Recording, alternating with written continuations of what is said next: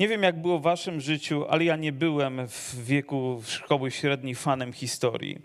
Może dlatego, że zbyt dużo dat, że zbyt dużo nazwisk i zbyt dużo trzeba było się uczyć. Dopiero z wiekiem stało się, że historię zacząłem sobie nieco głębiej cenić. Pamiętam nawet jeden z egzaminów, zaliczałem historię i tak byłem zestresowany, ponieważ miałem coś powiedzieć o jednym z naszych monarchów i zamiast powiedzieć, że abdykował, to powiedziałem, że podał się do dymisji. No i roześmiał się profesor i rzeczywiście zaliczył mi historię w taki oto sposób. Ale nie ceniłem historii. Chyba dopóki nie zacząłem czytać Biblii i zrozumiałem, że to jest historia Boga, historia ludzkości, historia, którą Bóg opowiada o nas, o naszym życiu, w którą mogę się zagłębić. I w związku z tym i inne historie nieco bardziej polubiłem. To historia, która mówi nam o początku i historia, która mówi nam o końcu. Ludzie bardzo różnie postrzegają historię. Jedni tak liniarnie ją postrzegają, że rzeczy postępują i mają wrażenie, że będzie coraz lepiej, lepiej, lepiej, lepiej i lepiej. I tak nie jest. Niektórzy postrzegają historię jak pewne koło, które się toczy i zawsze dochodzimy do tego samego miejsca, do tego samego miejsca, do tego samego miejsca i do tego samego miejsca. I zwolenników takiego interpretowania historii jest bardzo wielu. Jak postrzega to Biblia? Jak myślicie? I tak, i tak. Ponieważ historia mówi nam o początku i to, że dokądś to zmierza, ale mówi też o rzeczach, które się po prostu powtarzają. I myślę, że dowodem na to jest również księga, którą dzisiaj chciałbym razem z wami cząstkę i przeczytać, Księga Sędziów. Księga, która opowiada różne historie i w zasadzie Izrael rozpoczyna i kończy niemalże w tym samym miejscu, ale dokądś to zmierza. Myślę, że bardzo przykre jest życie człowieka, który po prostu budzi się, idzie do pracy, kładzie się spać i znowu budzi się, idzie do pracy i kładzie się spać, nie mając celu w swoim życiu. Ale my, jako ludzie wierzący, budzimy się, idziemy do pracy, kładziemy się spać, ale mamy cel. Mamy kierunek, mamy naszego Boga, który nas prowadzi. I nawet jeżeli rzeczy się powtarzają, to wiemy, że Bóg zmierza we wszystkim ku dobremu z tymi, którzy go miłują. Zmierza ze swoim kościołem, ale lekcja, przez którą przechodzimy w życiu, nie jest łatwa. Ta historia wciąż się toczy i potrzebujemy kolejnych lekcji, aby dobrze się kończyła. I oto szósty rozdział i sięgamy do jednego z moich ulubieńców, który na imię ma Gedeon. Słyszeliście o Gedeonie? najbardziej go znamy z czego z runa, który postawił przed Bogiem, ale myślę, że poznamy go dzisiaj również w innym aspekcie, że sięgniemy do innych odniesień dotyczących jego życia. A historia zaczyna się, jak część już wie, nie tak łatwo było w Izraelu, więc w trudnej sytuacji. Potem czynili synowie izraelscy zło w oczach Pana. Wydał ich więc Pan w rękę Midianczyków na siedem lat. Myślę, że to nie jest historia, która jest daleka od rzeczywistości, w której żyjemy. Gdziekolwiek popatrzymy, dzieje się zło a później wynikają z tego konsekwencje. I później zastanawiamy się, dlaczego one mają, dlaczego mają miejsce. I zaczynają rzeczy się burzyć, zaczynają się zmieniać, zaczynają nie wyglądać tak, jak powinny. I Izrael również przez to przechodził. Wiecie, że porobili sobie w ziemi obiecanej, w ziemi, którą pozyskali od Boga, w ziemi, która była im dana, nory, jakieś jaskinie, żeby ukrywać żywność, ponieważ tak licznie nadciągali wrogowie. Nadchodzili niespodziewanie, zabierali, co im się podobało i później odchodzili, zostawiając tylko spustoszenie. A więc zaczęli to ukrywać. Ludzie wierzący, ludzie wiary, ale nie żyli wiarą. Nie żyli błogosławieństwem, nie żyli tym, co zostało im przyobiecane i co zostało im dane. Roztrwonili to. Lecz w takiej sytuacji jest pewna nadzieja, która również pojawia się w tej księdze i która zawarta jest w wierszu szóstym, więc może łatwo zapamiętać. Księga Gedeona, szósty rozdział, szósty szósty wiersz. I zaczyna się ten fragment oto takimi słowami. I zubożał wtedy Izrael bardzo przez Midianczyków i wołali synowie izraelscy do Pana. Może to jedna z najlepszych lekcji, jaką otrzymujemy z Biblii, że kiedy pojawiają się trudności, to najlepiej zawołać do Boga.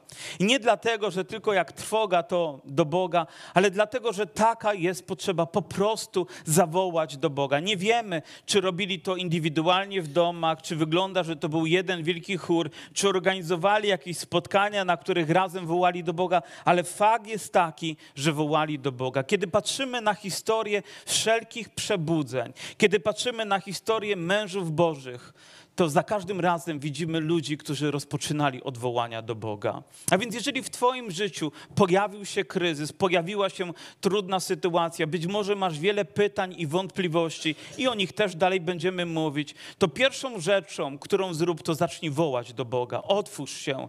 Niektórzy nawet nie znają Boga, nie doświadczyli jeszcze Jego mocy, ale wiedzą, że gdzieś w głębi serca On jest i potrzebują zawołać. Wołaj tam, gdzie jesteś. Wołaj tak, jak potrafisz. A ja wierzę, że On przyjdzie i odpowie na Twoją modlitwę.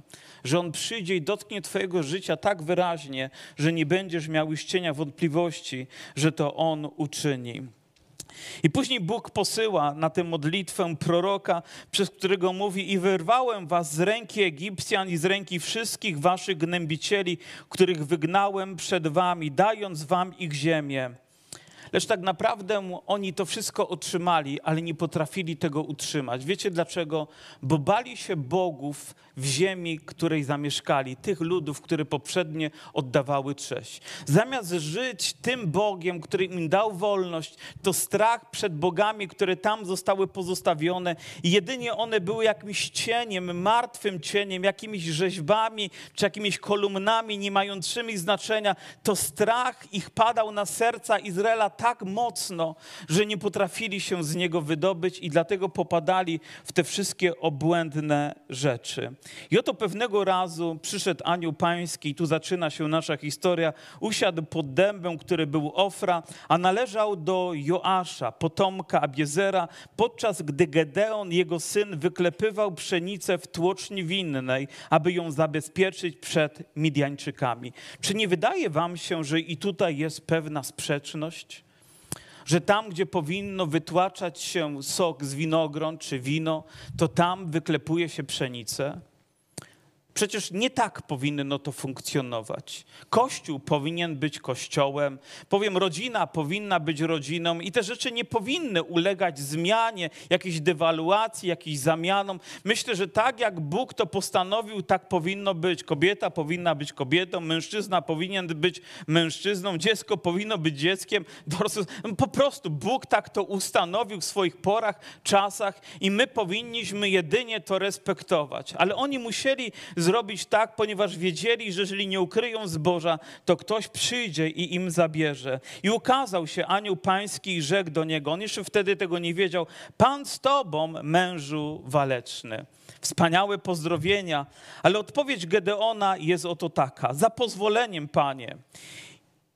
Jeżeli Pan jest z nami, to dlaczego spotkało nas to wszystko? Wiecie co? Lubię ludzi autentycznych. Lubię ludzi, którzy nie chowają rzeczy pod dywan, ale mają odwagę powiedzieć. Nie wiem jak wy, ale ja czasami polemizuję z Bogiem. Oczywiście on zawsze wygrywa. Ale przychodzą mi myśli, kiedy mówię, za przeproszeniem, Panie, skoro jest tak dobrze, to dlaczego jest tak źle? Mam nadzieję, że nie jestem tutaj osamotniony i nie będziecie teraz we mnie czymkolwiek rzucać. Bo rzeczywiście widzimy zło, widzimy sytuacje, widzimy problemy. Nawet wczoraj jechałem z moją córką młodszą i ona zastanawiała się, dlaczego jakaś osoba umarła, gdy w zasadzie mogła jeszcze przez wiele lat żyć, ponieważ nie może się z tym pogodzić. I każdy z nas nosi jakąś myśl, jakąś wątpliwość, jakiś ciężar, jakieś pytanie. Boże, dlaczego mnie to spotyka? Dlaczego takie rzeczy się dzieją? Dlaczego to wybucha wojna? Dlaczego przychodzi pandemia? Dlaczego spadają nieszczęścia? Dlaczego ludzie się rozwodzą? Dlaczego tyle tragedii? Kto z nas nie ma pytań? Ale kto z nas ma odwagę szczerze o nich z Bogiem porozmawiać, aby się zmierzyć? Problem chyba nie jest w tym, że Bóg nie ma odpowiedzi, tylko my nie mamy odwagi się przed Nim otworzyć. Czasami udajemy, że wszystko jest dobrze, ale tak naprawdę nie jest dobrze. I bywa, że gdy już dojdziemy do jakiegoś stanu krytycznego, to może być za późno.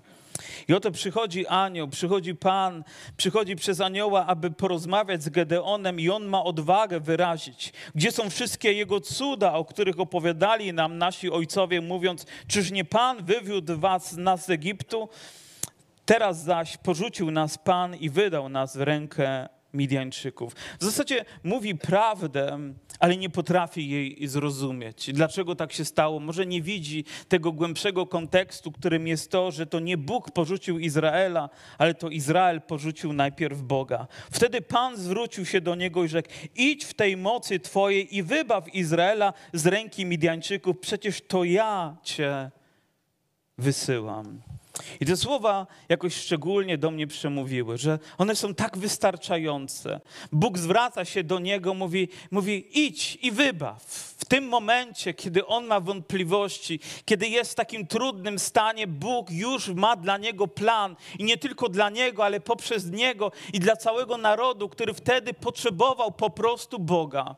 Widział coś, czego on nie potrafił dostrzec w sobie i Izrael nie potrafił tego zobaczyć całe, ale Bóg już miał dla niego ten niezwykły plan. Mówi: idź i wybaw Izraela, idź i dokonaj tej rzeczy, bo ja jestem z tobą, bo ja cię wysyłam. Takie jest oryginalne stwierdzenie. I przypomniałem sobie słowa Pana Jezusa, który na koniec Ewangelii Mateusza, którą dobrze znamy, w wielkim posłannictwie, mówi: Dana mi jest wszelka moc na niebie i na ziemi. Idźcie tedy, chrzcząc wszystkie narody w imię Ojca i Syna i Ducha Świętego, ucząc je przestrzegać wszystkiego, co ja wam przekazałem, a oto ja jestem z wami przez wszystkie dni. Myślę, że nie doświadczymy mocy Boga, dopóki nie odpowiemy na Jego powołanie. Nie doświadczymy kolejnego kroku wiary, jeżeli nie zrobimy tutaj przełomu w naszym życiu i zaufamy po prostu Bogu. Ale ścieżka do tego nie jest taka prosta. Ludzie chcieliby odbudować swoje życie i ten wiersz z Ewangelii Mateusza zawsze do mnie przemawia, że w zasadzie, kiedy stajemy się ludźmi wierzącymi, to nie stajemy się doskonali, ale stajemy się ludźmi, którzy zaczynają się uczyć doskonałości. Zaczynamy uczyć się Boga, zaczynamy uczyć się doświadczać, a pierwszą rzeczą to jest wiara, to jest chrzest, a później uczniostwo. I nie jest tak, że gdzieś kogoś spotkasz na ulicy, pomodlisz się z nim, o, idzie już do nieba. Nie, on musi stać się uczniem Pana Jezusa. On powinien stać się jego naśladowcą. Nie powinniśmy trywialnie traktować tego, co jest tak głębokie, co jest tak ważne dla nas. Myślę, że od tego coś się rozpoczyna, ale dokądś musi to zmierzać. I Bóg chce, abyśmy Go przyjęli oczywiście, abyśmy uwierzyli w Niego, abyśmy zaakceptowali w pełni Jego Słowo, ale żebyśmy również okazali to proste posłuszeństwo, idąc Jego drogami. Przecież to ja Cię wysyłam. W zasadzie te słowa wystarczą, jeżeli usłyszymy je w naszym sercu. Wiecie, bo to będzie świadczyć, że Bóg będzie razem z nami, wszędzie, gdziekolwiek będziemy. Pójdziesz do szpitala, Pan będzie z Tobą. Szukasz nowej roboty, Bóg Cię poprowadzi. Masz problemy, Bóg Cię przeprowadzi przez nie ponieważ mówi: Ja będę z Tobą. On zaś rzekł do niego: Za pozwoleniem, panie mój, czym wybawię Izraela? I znowu odpowiedź, która często pojawia się w nas. Wszyscy tylko nie ja. Oto mój ród jest najbiedniejszy wśród manasesytów. Nie wiem, czy pana, pamiętacie Józefa, tego Józefa, który był tym, którego Bóg użył w Egipcie, aby wybawić Izraela. Pamiętacie, jak miał na imię jego pierworodny syn? A już domyślacie się, że łączę te fakty. I pamiętacie, co oznaczało to słowo? Że Bóg pozwolił mu zapomnieć o niedoli tego domu, w którym się wychowywał, trudnościach, przez które przeszedł, traumy, przez którą przeszedł. A więc on nosił to dziedzictwo. Powinien pamiętać, czym jest synem, nie mówiąc o tym, że jest z narodu wybranego, ale mówi: Ja jestem najbiedniejszy wśród manasesytów. Ja sam zaś najmłodszym w domu ojca, więc jakby jeszcze bardziej, nie tylko biedny, ale najbiedniejszym. A Pan rzekł do niego, ponieważ ja będę z tobą. Jakby po raz kolejny Bóg potwierdza, że On nie szuka ludzi zdolnych, ale On chce uzdolnić ludzi, którzy odpowiadają na Jego powołanie. I być może ktoś z nas, kto czuje się dzisiaj najmniej godny, ma najmniej sił, ma najmniej możliwości ludzkich, jest dzisiaj powoływany przez Boga do tego, do czego Pan cię wzywa. A on mówi, a ja będę z tobą. I wiesz co? Wychodząc z tego miejsca z tą myślą głęboką w sercu, niczego więcej nie potrzebujesz. Ponieważ ja będę z tobą, mówi Pan. Mojżesz mówił, a jestem taki niewymowny. I w zasadzie, gdy czytamy historię, to wielu ludzi miało jakieś wymówki. Piotr mówi, panie, nie jestem godzien w ogóle, żebyś mnie powoływał. Ale pan właśnie takich ludzi, takich niegodnych, może takich jak ty, takich jak ja, takich zwyczajnych, takich w trudnościach, takich ze swoimi słabościami. I nawet gdy oceniamy czasami po, ludzkich, po ludzku ludzi, to widzimy ich słabości ale powinniśmy o wiele bardziej dostrzec łaskę, która jest nad ich życiem. Błogosławieństwo, którym Bóg ich obdarzył, wybraniem. Pomimo tego nie znajduje oprócz Jezusa Chrystusa nikogo, kto w Biblii byłby doskonały, kto byłby idealny we wszystkim. Każdy z nich, włącznie ze mną i z Tobą, mamy pewne braki, ale to nie znaczy, że Bóg nie chce z nami być.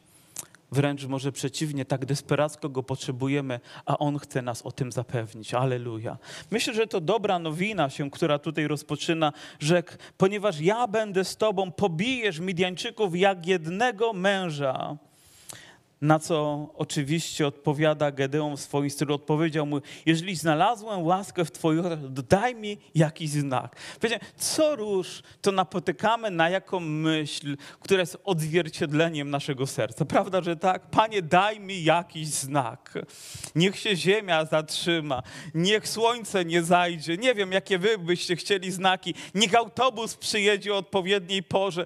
Niech jakiś obłok pojawi się na niebie. Nie wiem, dym niech się pojawi, no cokolwiek człowiek, potrzebujemy jakiegoś znaku.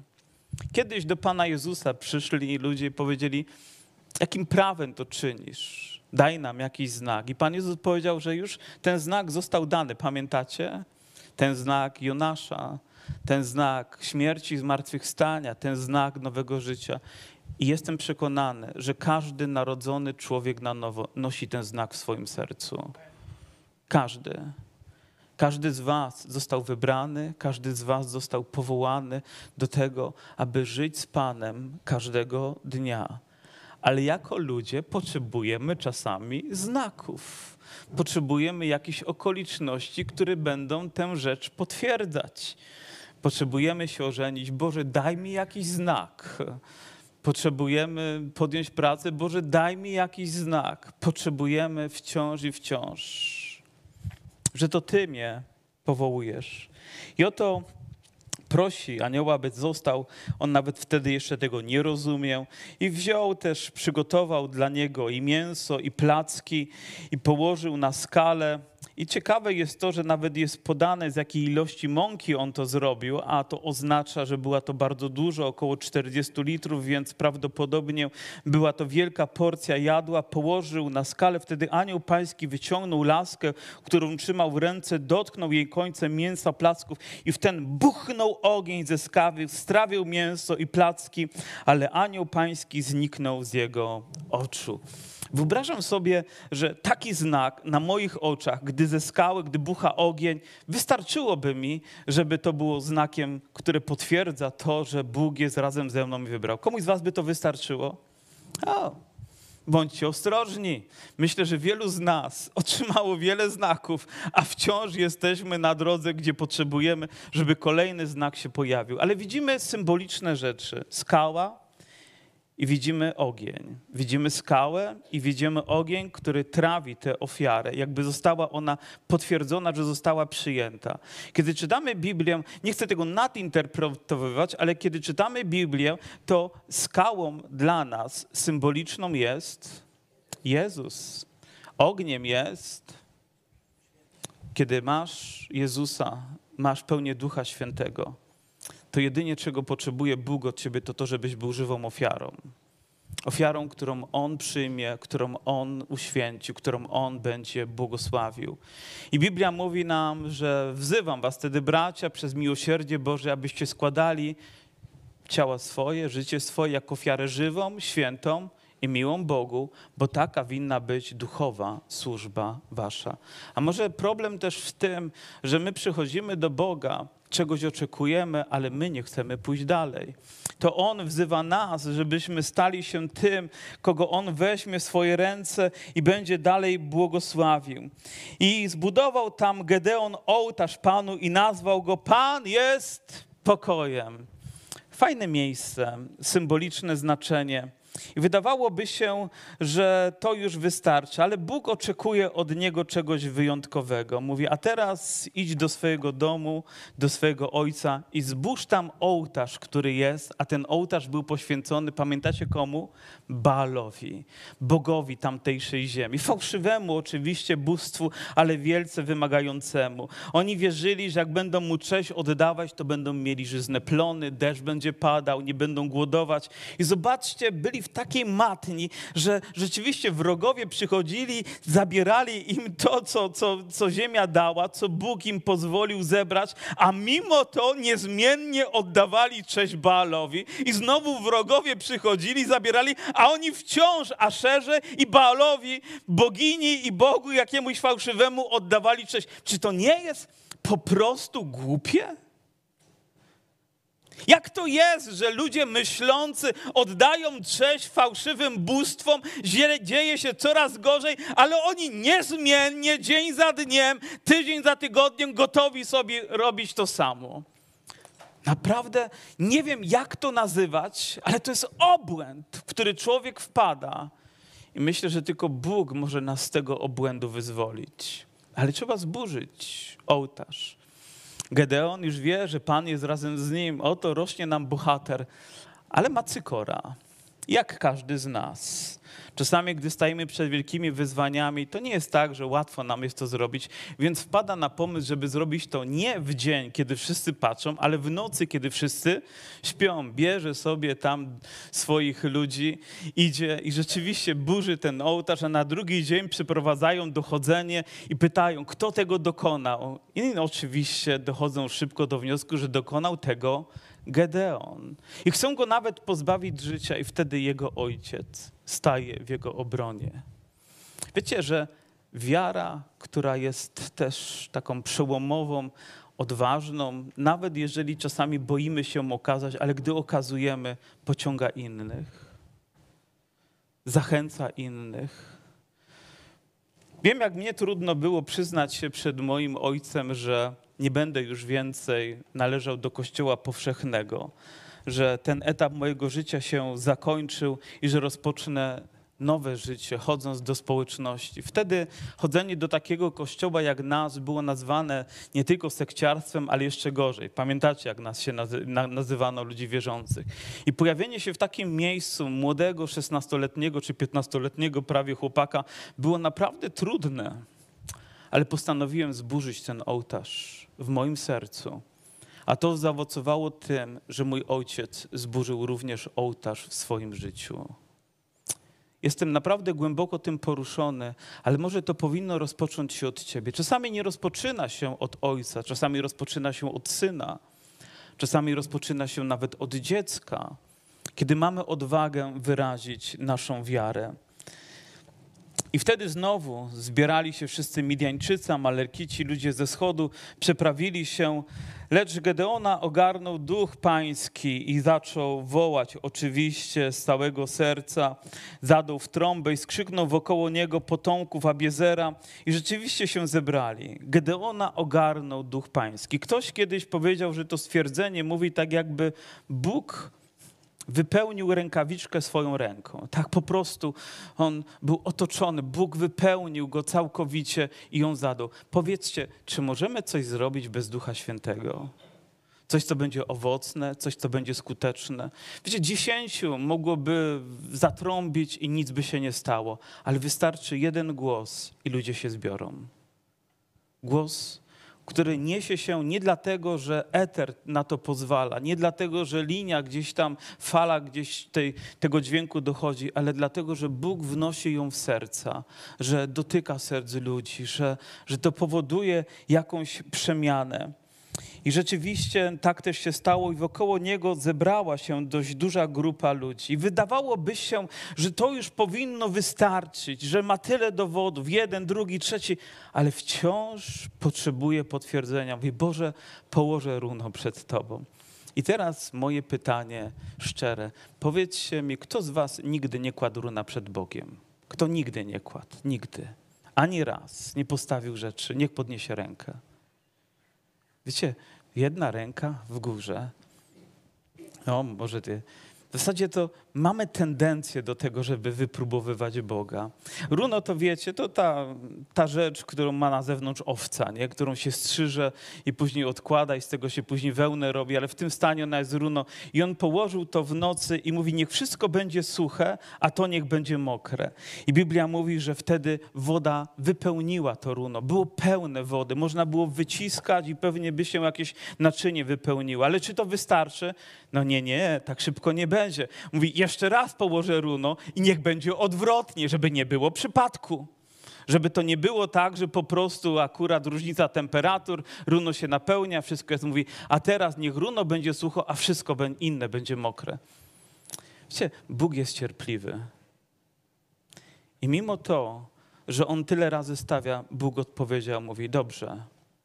Mówi, tak będzie. I rzeczywiście tak się stało. Bóg odpowiedział. Wiecie, to nie jest słowa zachęty dla nas, żebyśmy teraz wypróbowywali Boga, bo myślę, że Bóg dał nam dostatecznie wiele dowodów na to, że On o nas się troszczy, że On kocha, że On chce nas prowadzić. Może oczekuje szczerego posłuszeństwa. Jeżeli szukasz odpowiedzi, to to runo odnajdziesz w Biblii. Odnajdziesz je, odnajdziesz właściwe słowa, one odnajdą kierunek do Twojego serca, one je zdobędą, one przemienią Twoje życie. I zobaczysz, jak krok za krokiem będzie Cię Pan prowadził. I oto, gdy w koło Gedeona jest tak liczna rzesza ludzi, bo ponad 30 tysięcy ludzi się zbiera, a więc jest to już dostateczna grupa, żeby rozpocząć jakąś walkę. Ludzie zapaleni, wezwani na głos ogarniętego przez ducha Gedeona i wydaje się, że rzeczy mają się ku dobremu, wtedy przychodzi Pan I mówi: Gedeonie, za dużo wojska. Nie wiem, czy kiedykolwiek ktoś powiedział, za dużo na nabożeństwie, za dużo kolekty żeśmy zebrali, albo za dużo nas, ale, ale mówi za dużo. Mówi dlatego, że jeżeli wy w tym momencie wygracie, to przypiszecie zwycięstwo nie mnie, a sobie. Wiecie, Bóg przychodzi nieraz i dokonuje niezwykłych rzeczy w życiu ludzi. Naprawdę przemienia ich, a później, gdy stają przed kolegami, o, zmieniłem charakter. Teraz już jestem trochę lepszy. Wiesz, że nawet przestałem pić i mniej palę, i nawet już nie przeklinam tak jak kiedyś, i staram się nawet nie być taki zły wobec innych ludzi. Ale czy to wystarczy? Jak niewielu ludzi ma odwagę iść i powiedzieć, ale to wszystko zawdzięczam Jezusowi. Wszystko to, czego dokonał w moim życiu, nie mogę przypisać sobie. A człowiek ma tendencję zawłaszczyć sobie to, co należy się tylko Bogu. Mówi, zaliczny jest przy tobie zastęp, abym wydał. Więc powiedz do nich wszystkich. Mówi, kto bojaźliwy i lękliwy, niech zawróci. Gdyby dzisiaj ktoś taki apel powiedział w zborze, kto bojaźliwy, kto lękliwy, kto strachliwy, niech idzie do domu. No i na nabożeństwie ze 150 zostałoby, nie wiem, 50. Bo 100 ludzi powiedziało, a to nie dla mnie, idę do domu. Wiecie, my boimy się rzucać ludziom wyzwania. Boimy się, mówią, ażeby nie obrazić, ażeby nie urazić, ażeby nie poczuł się jakoś gorzej. A może powinniśmy rzucać ludziom wyzwania? Może Bóg chce wyłonić tych, którzy naprawdę będą szli za Nim całym sercem, że Kościół będzie Kościołem, że Boży lud będzie naprawdę żywym Bożym ludem, że będziemy Mu przynosić cześć i chwałę, tak jak On jest tego godzien. Wiecie, i pozostało 10 tysięcy z tej dużej grupy, a więc y, można powiedzieć, że dwie trzecie odeszło. I rzekł Pan do Gedeona, jeszcze zastęp jest zaliczny, sprowadź ich w dół nad wodę, a zamiast Ciebie ja ich tam wypróbuję, o którym Ci powiem, ten pójdziesz, a z Tobą, a który nie pójdzie, to nie pójdzie. I rzecz polegała na tym, jak oni zaczęli pić. Jedni rzucali się na wodę, inni brali, powiedzmy, robili to w inny sposób i Bóg poprzez to dokonał selekcji. I pomyślałem sobie, może warto wybrać tych, którzy nie rzucają się na okazję w bezkrytyczny sposób, którzy zachowują pewną powściągliwość i mądrość. I z tych 10 tysięcy, pamiętacie ilu zostało? Ktoś z was pamięta lekcję ze szkółki niedzielnej? 300, 300. I znowu 9700 poszło na wakacje, wrócili do domu, zostało tylko 300. Zobaczcie, 30 tysięcy 300. Można powiedzieć 1%, tak? Dobrze liczę? A więc na 100 jeden. został tylko ten, który był gotowy. I w tym momencie wydawałoby się, że Gedeon jest gotowy ruszyć do walki, ale Pan wtedy do niego przemówił. Mówi, lecz jeśli się boisz, jak Bóg nas zna już, i mówi, to idź i posłuchaj, co oni mówią. I to, co mówią, rzeczywiście będzie dla ciebie zachętą. I ktoś kiedyś powiedział, jak chcesz czegoś się dowiedzieć, to idź do obozu wroga i posłuchaj, co oni mówią. Bo rzeczy może wyglądają inaczej, niż my sobie wyobrażamy. Wiecie, najgorsze jest to, że zaczynamy wbijać się w taki sposób myślenia, że myślimy o innych, co oni myślą o nas. I zaczyna to urastać do takiej skali, że zaczyna napawać nas strachem. Ludzie boją się innych ludzi najczęściej, bo mają fałszywe wyobrażenie o sobie samych odnośnie ich, że oceniają siebie w ich oczach i jest to niewłaściwe, jest to niedobre, jest to krzywdzące, jest to bolesne dla ich życia. Dlaczego w ten sposób mimo to oceniamy samych siebie? Bo nie znamy własnej wartości bo tak naprawdę nie wiemy, kim jesteśmy, nie wiemy, dokąd zmierzamy, że ciągle czujemy się jak szarańcza w ich oczach, ciągle jest coś, co jest deficytem w, nasze, w naszym życiu. Czasami spotykacie ludzi, którzy gdzieś na zewnątrz pokazują to, jacy to oni nie są, ale gdy wracają do domu, powracają wszystkie te myśli. A, do niczego się nie daje, nic ze mnie nie będzie, naprawdę zawiodłem, naprawdę no, nie jestem taki, jak, jak pokazuje to na zewnątrz. I przychodzi ten inny głos, który zabiera ci całą radość ponieważ nie wiesz, kim jesteś, ponieważ nie rozumiesz swojej wartości. I Gedeon rzeczywiście podchodzi i podsłuchuje, jak jeden z tych wrogów mówi o śnie, który miał, że oto wtoczył się bochen chleba jęczmiennego, wtoczył się do obozu Midianczyków i że ugodził tam w namiot, obalił go. I ten, i ten drugi mówi, nic to innego jak miecz Gedeona. I później Gedeon, zachęcony tym słowem, tym proroctwem w zasadzie, które przez tego człowieka, który był jego wrogiem, w tym momencie nasycił się, rusza i robi to w niezwykły sposób, że nie idzie tak po prostu do walki z mieczem, z karabinem maszynowym, z działami, z czołgami, tylko biorą ze sobą trąbkę, biorą ze sobą dzban i biorą ze sobą jeszcze co? Pochodnie, którą mieli chować. I w zasadzie to wystarczyło, żeby pokonać tą liczną armię.